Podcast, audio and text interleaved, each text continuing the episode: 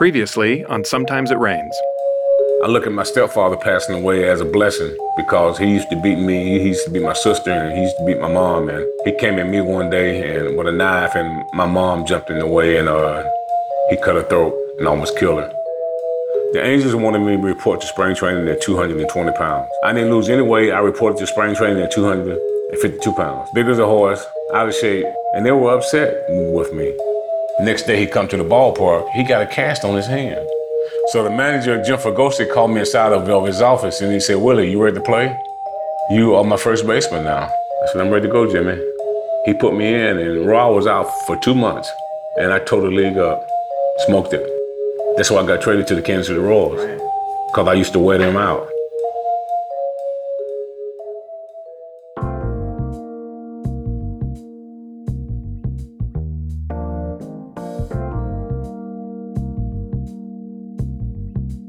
There's no such thing as a typical baseball player.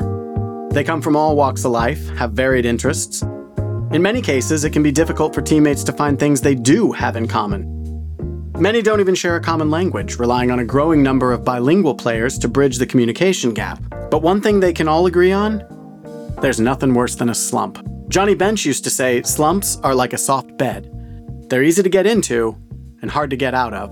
As the 1980 baseball season moved into the summer, Willie Aikens had found himself a new home with the Kansas City Royals, surrounded by teammates he liked and playing for a manager he loved, Jim Frey, who had shown a willingness to stick by Willie despite the fact that he was slogging through one of those dreaded slumps.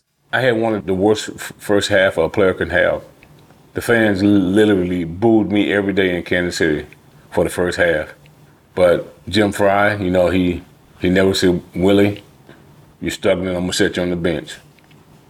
He never said that. Yeah. He was always like, hey, give you a chance to play. He was determined to break out of it, and he would look for help wherever he could find it. He looked for help in his swing, the most powerful gift he possessed.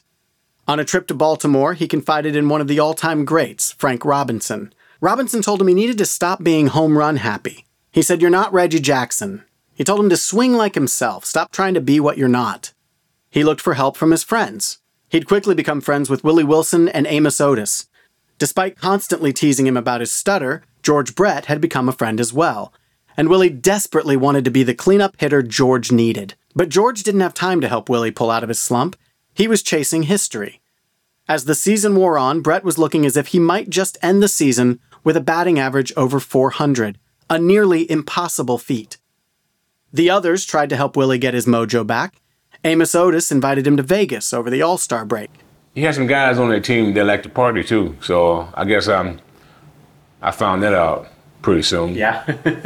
uh, became good friends with Willie Wilson. You know, we, we used to hang, hang, out together. We did things together uh, after the games. Willie will be the first to tell you women were always his weakness.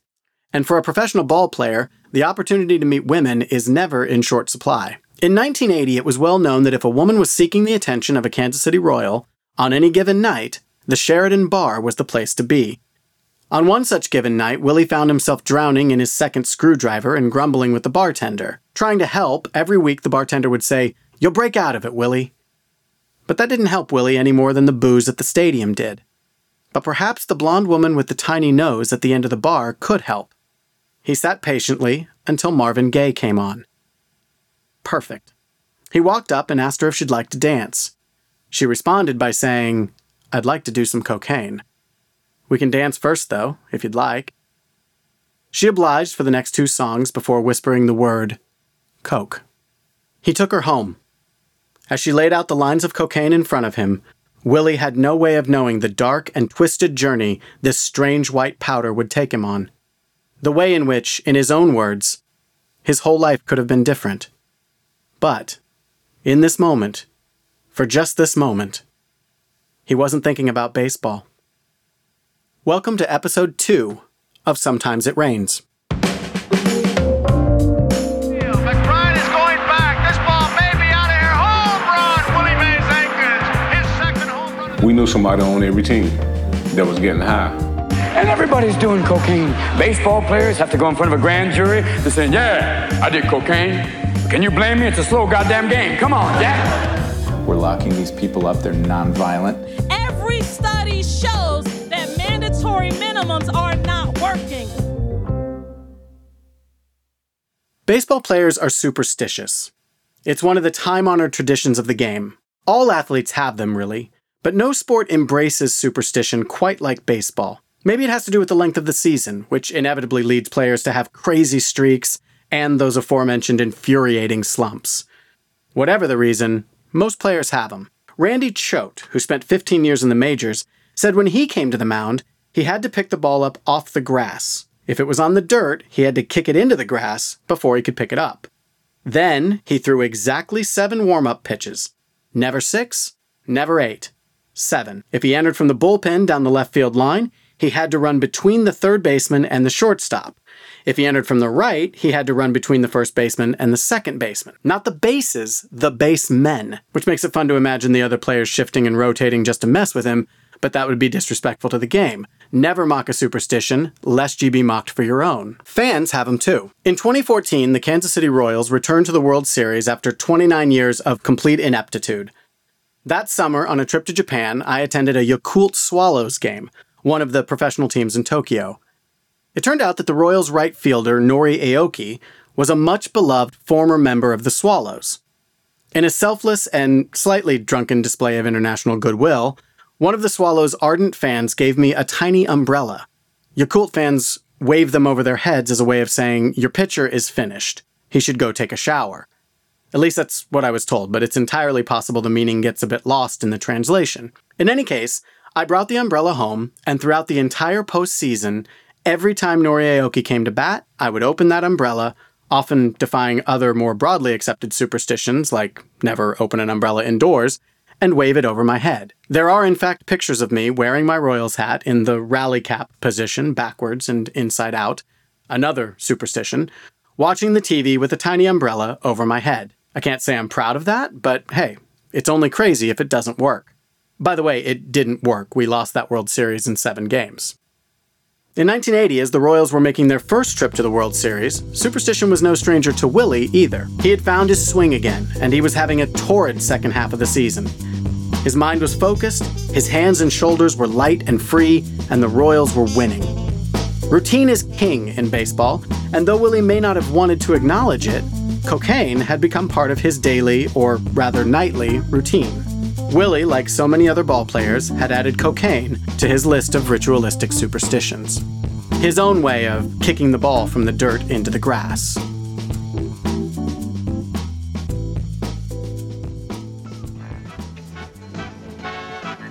ABC Sports presents the 1980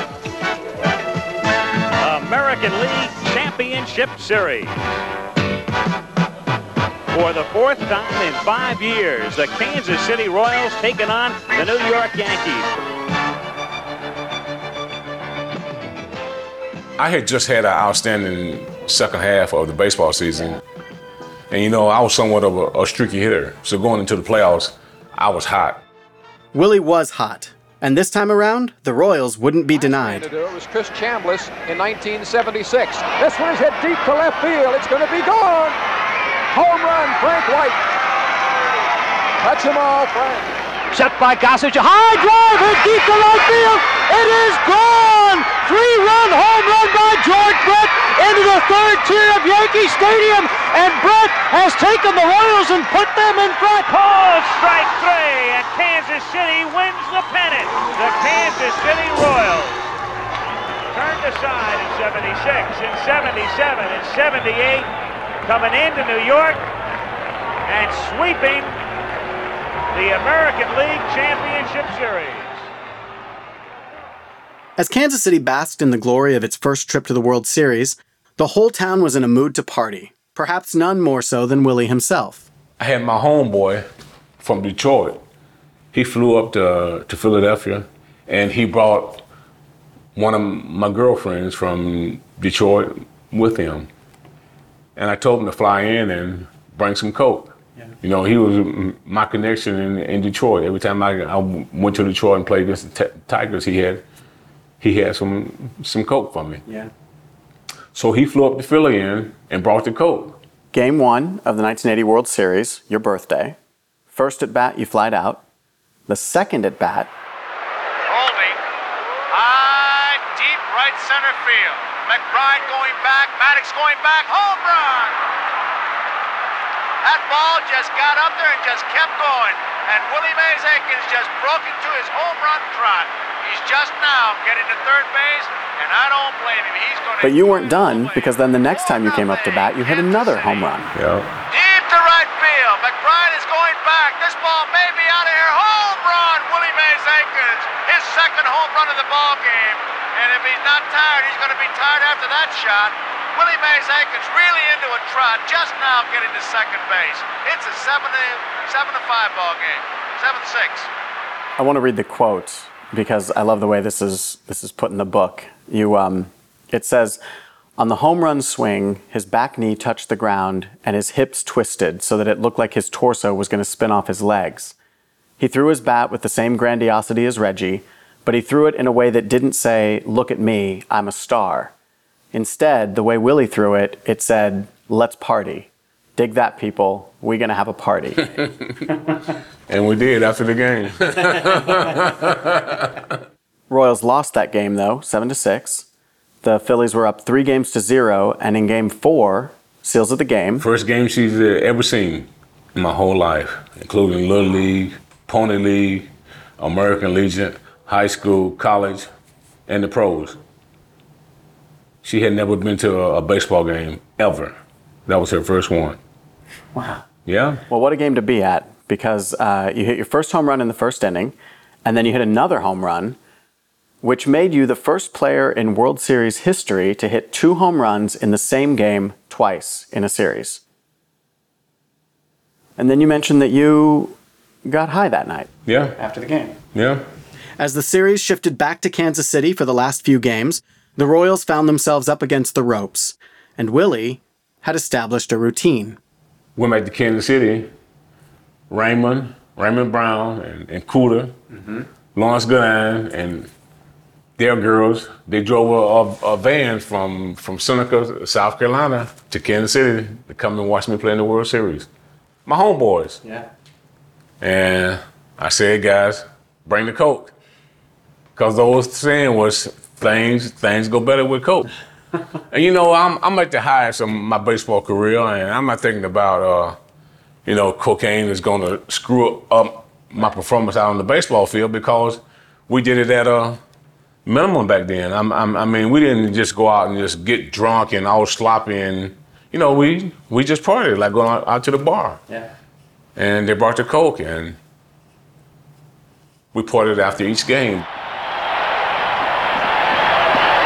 Well, the Philadelphia Phillies are the world champions. It's happening here in the stands. Mike Schmidt is the most valuable player. And now in the clubhouse of the world champion Philadelphia Phillies, we have Bryant Gumbel. Bryant? Okay, Joe, I don't know what it's like outside, but it's bedlam inside. Larry Bowa, nine hits in the series, a hit in at least every game. The Royals lost in six games to the Philadelphia Phillies, but by all accounts, Willie had won. The World Series had made him a household name, a superstar on the game's biggest stage. As Gregory Jordan points out in Safe at Home, quote, Willie had never felt so happy in his life. Cocaine from that night forward would be inseparable from a sense of happiness. Yeah, it, it became a part of my lifestyle, the other players' lifestyle. Baseball players can, not married and have kids or whatever, I don't want to say it's a, a boring life, but you just do the same thing over and over. You go to towns and in hotel rooms and you don't get a chance to get out with people.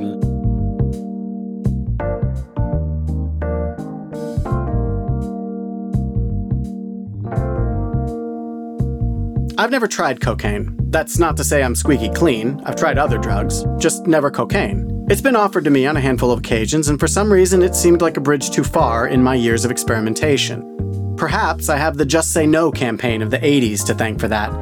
It seemed to permeate almost every corner of my childhood.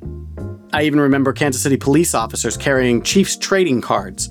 You could walk up and ask them for the cards, but in return you had to promise to say no to drugs. Pretty effective tactic. In fact, much more effective than the actual Kansas City Chiefs were in those days. It could also have something to do with those PSAs that every child of the 80s remembers. The dad who finds his kid smoking pot. Who taught you how to do this stuff? You, all right? I learned it by watching you. or the one with simply an egg and skillet. This is your brain. This is drugs.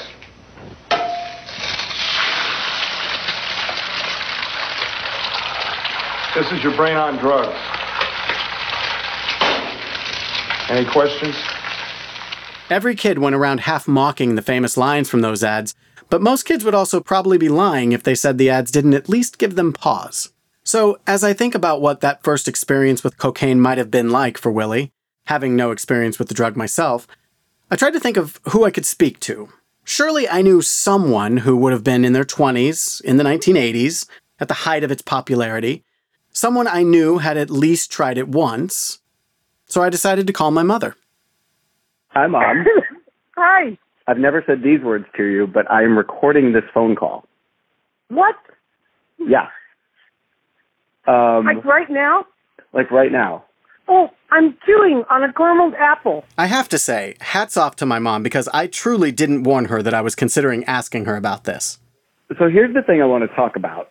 And when I explained that I remembered being younger and having conversations with her about drugs, I didn't expect her to be okay talking about it for a podcast, but I figured, what the hell? Might as well ask.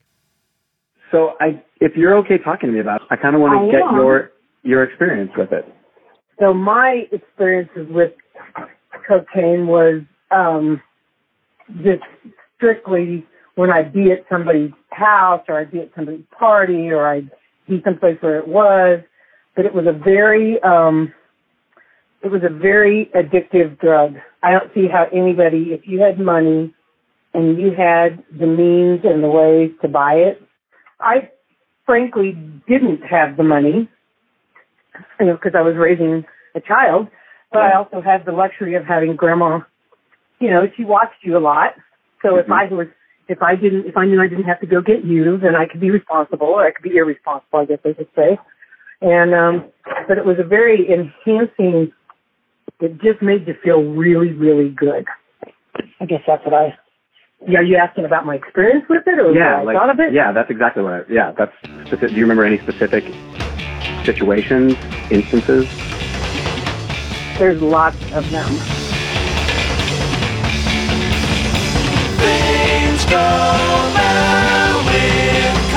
Cocaine's roots lie quite literally in South America. It's extracted from the leaves of the coca plant, which grows throughout western South America, most prevalently in Peru and Colombia. Indigenous tribes throughout South America were known to chew on the coca leaves, often during religious ceremonies, as it was deemed to have divine origins. When Spain invaded Peru in the 16th century, the plant's leaves were introduced to Europe and gradually increased in popularity, first being mixed into wine and other liquids. It wasn't until 1859 when Albert Niemann successfully isolated the primary alkaloid in coca and named it cocaine that the drug began to take form as we know it today. It eventually found its way to North America, and in 1886 its popularity was further heightened when John Pemberton included a pinch of cocaine in his new soft drink, Coca Cola. The drug also received glowing endorsements from many in the medical community. Sigmund Freud praised its capacity for enhancing cognition and energy while misunderstanding its addictive qualities. Thomas Edison, Sarah Bernhardt, and many of Hollywood's silent film stars openly and enthusiastically acknowledged their use. It wasn't until the passing of the Jones Miller Act in 1922, which led to the creation of the Federal Narcotics Control Board and the oversight of what was being imported and exported by the United States and its territories, that restrictions began to take hold on the drug's recreational use. It fell out of favor after that for many decades until it saw an emergence in the 70s and 80s.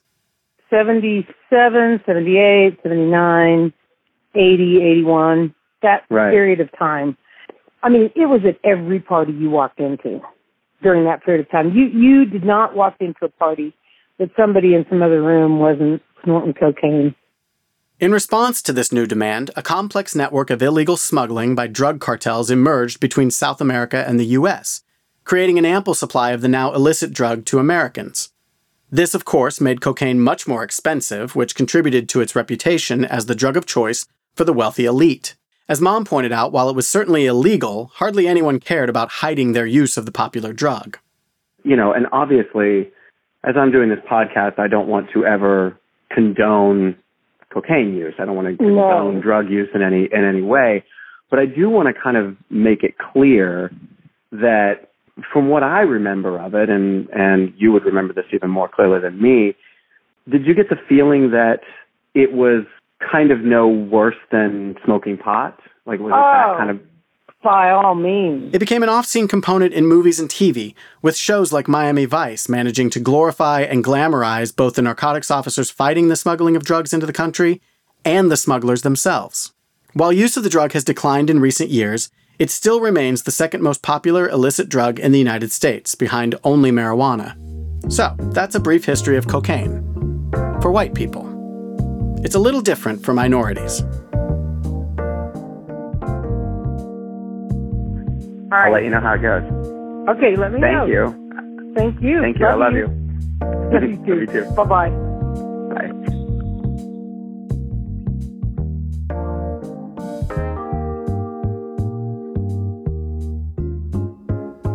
A closer look at the Jones Act, along with the Harrison Act and several state laws that preceded it, reveal legislation that had little to do with the nationwide concern for drug use. If someone did become addicted to drugs, which obviously happened, it was treated as a health issue to be dealt with by the individual's family and community. But there was never talk of legal interference or jail time. What these laws and actions of the early 20th century were really about was jobs. In 1875, San Francisco passed the first ordinance against drugs, making the very popular and rapidly expanding number of opium dens illegal. But it wasn't because the use of opium was creating a crime wave that San Francisco needed to tamp down. Opium was very popular among Chinese immigrants who came to California, like so many others, looking for the riches the California gold rush promised. They stayed and took the hard labor, low wage jobs available as San Francisco continued to grow. This was a big concern for white workers afraid their jobs were being taken away from them. As The Atlantic chronicled in their online series CityLab, quote, that first law came in the midst of an economic crisis for which Chinese immigrants ultimately became the scapegoats. Civic leaders blamed the 41,000 Chinese people in California for stealing white people's jobs, and America was harboring a xenophobic fear that the country was being invaded by quote unquote Orientals, who were not only less than human and morally corrupt, but also a threat to national security. Workers put pressure on lawmakers to enact anti immigration laws that restricted the community's rights and that would bar them from entering the country altogether. End quote. Lawmakers needed to find a way to decrease the available workforce of Chinese immigrants. The only way to do that was to find something about their activity to criminalize. And that's how we got, first, the highly controversial Chinese Exclusion Act of 1882, followed by the Opium Exclusion Act of 1909, the first anti drug law in our nation's history. While the Opium Exclusion Act specifically focused on banning the import of, quote, smokable opium, in California the law was expanded on to include possession. For the first time in U.S. history, drug use became a criminal act.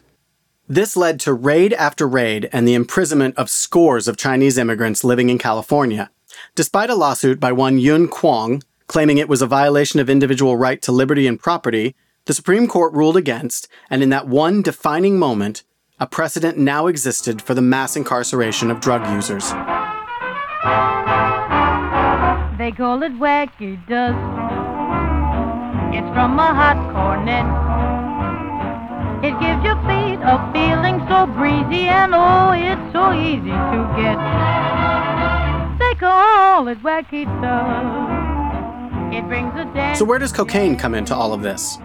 Well, similar to the appeal the drug had to the white community after its introduction in the US, it started to become more prevalent in the black community as well in the late 1800s. When southern plantation owners began to hear stories of dock workers in New Orleans using cocaine to enable them to work longer and harder, they began to give cocaine to their plantation workers who were almost exclusively freed black slaves. In 1901, the Senate adopted a resolution forbidding the sale of opium and alcohol to, quote, aboriginal tribes and uncivilized races. Since the American public considered the black community to be an uncivilized race, if you were black in 1901, alcohol and opium were now illegal for you. Cocaine, at this point, was not. This led to increased use of cocaine amongst the black community.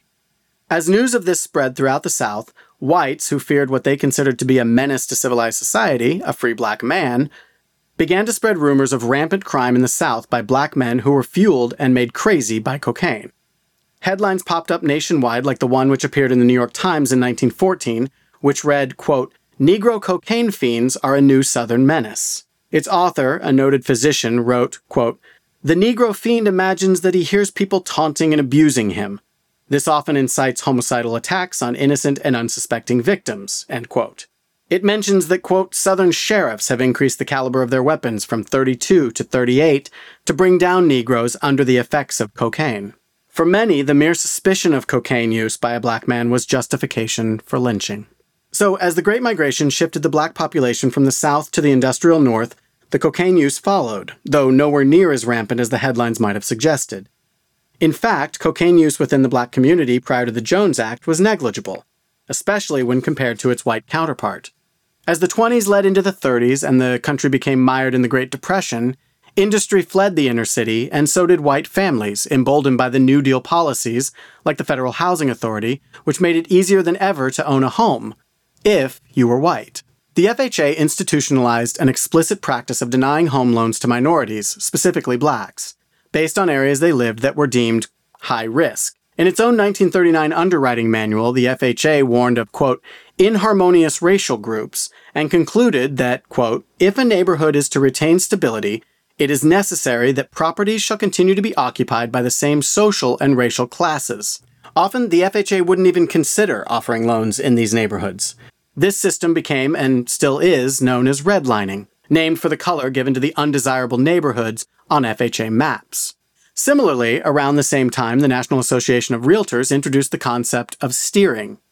This involved dissuading clients from certain neighborhoods according to race, advising that, quote, a realtor should never be instrumental in introducing into a neighborhood members of any race or nationality whose presence will clearly be detrimental to property values in the neighborhood. Many of these practices were eventually challenged in court, but aside from the fact that there is evidence this still happens to this day, certainly the widespread effects these overtly racist policies had on the minority population laid the groundwork for the creation of the modern American ghetto. There's so much more to this story than I can do justice to, but I would highly recommend reading Ta-Nehisi Coates' Atlantic article, The Case for Reparations, for a more in depth examination. It's something you can't trust. And in the end, the rhythm will stop. When it does, then you'll drop from happy wacky dust. As the Great Depression and then discriminatory practices like redlining led to massive job loss and urban decay in America's inner cities, the economic toll had a corresponding mental impact in those communities, and we began to see an increase in drug use, notably with marijuana and cocaine. Marijuana, incidentally, would be the third drug to find itself criminalized as a result of jobs, as it became closely associated with migrant laborers from Mexico and Central America who began to fill low paying jobs in the fields out west. As the situation in the inner cities continued to deteriorate and the homeless population grew, the drug use and drug transactions began to make their way out into the open streets. Then, as the drug cartels in South America began to see an emerging market amongst the white upper class in the US, the need for low level drug dealers led to job opportunities, albeit illegal ones, for many of the inner city's most impoverished.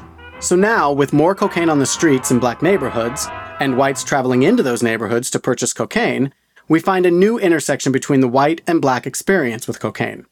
More drugs on the streets means a greater interest in drug use by those living on the streets, but now that cocaine is an imported black market drug, it's expensive. The need to create a cheaper way to get high using less cocaine leads to the discovery of crack. And with crack, America would find a second opportunity to paint its narrative about those quote Negro cocaine fiends. But we're getting ahead of ourselves with that, so let's get back to baseball. Right now, of course, it is the longest and costliest strike in the history of professional sport in this country. 33 days, 393 games, including tonight's All-Star game, which was scheduled in Cleveland. Or more than 18% of the season washed down the drain. The strike began on June 12, 1981. The negotiations had begun the previous year and were mostly agreed upon with the exception of an issue surrounding free agent compensation. On February 28th, at spring training, the players voted to approve a strike on May 28th if the owners couldn't offer a better free agent compensation solution. The National Labor Relations Board stepped in and temporarily put the strike on hold while they asked a federal judge to order the owners to rescind their compensation plan, essentially their final offer. When the judge refused to rescind that order, the strike was authorized, and for the first time in history, Major League Baseball stopped mid season. The All Star game in Cleveland was canceled, The players were literally locked out of the stadiums and stopped receiving paychecks. The strike came at an especially bad time for Willie, whose success at the plate during the previous year's World Series had carried over. By June, just before the strike, he was hitting 292 and the papers were calling him the Royals' most consistent hitter. Furthermore, he'd spent the offseason improving his fielding skills and had become a much better first baseman. He'd also honed his nightly cocaine regimen. Two to three lines a night, followed by a vodka chaser. He'd sleep with the bottle by his bed in case he needed the alcohol to take the edge off. Once the strike hit, the baseball stopped. But not the cocaine. He'd met Rita at a bar one night and had started a fairly consistent routine of getting high with her three to four times a day, following that with sex each time. Since he couldn't take batting practice at the stadium, he and Rita began showing up at local batting cages. People started gathering to watch press, fans, fathers and sons, once an entire Little League team wearing green Oakland A's shirts. I can speak from experience that in Kansas City at least, perhaps everywhere in the early 80s, instead of being sponsored by a local business, the entire league would be sponsored and the teams wore jerseys that emulated actual MLB teams. The Angels, the Cubs, the Blue Jays, they were all represented. I was even then pretty sure there had to be some backroom, boss tweed style corruption behind whoever got to be the Royals. I couldn't prove it, I just knew it was never my team. I was one of those kids wearing a green Oakland A's shirt and I have the little fake baseball card to prove it. So, in the absence of baseball, Willie was putting on a show for little leaguers and their parents at batting cages all over Kansas City. The baseball strike created an unexpected opportunity for fans across the KC area. A chance to watch one of the game's greatest hitters take batting practice up close and personal, right there in their own neighborhoods. Of course, what the parents and kids couldn't have possibly known? He was high every time. Coming up on the next episode of Sometimes It Rains. Everything that happened with me and Jim Frey was my fault because I made the choices to do what I did. I met those guys probably about 81, and, uh, you know, we were, it wasn't all that often, and then all of a sudden it started becoming, you know, probably five nights out of the week. I had a house, a pool, a business. We'd all get together in the house, and uh, you know, the ball players were there and they're coming from other teams. When they come into town, you know, they would come over. You know, there was all kinds of walks of life of people there. I mean, when I, you know, there was, there was even a judge came by one time, you know, a city judge. I think they had been watching us. I think they knew what we was doing. And I think they mentioned us to let us know that, hey, if you don't stop doing what you're doing, your baseball career or even your life is going to be in jeopardy. And if you don't stop, we're going to get you guys we didn't stop.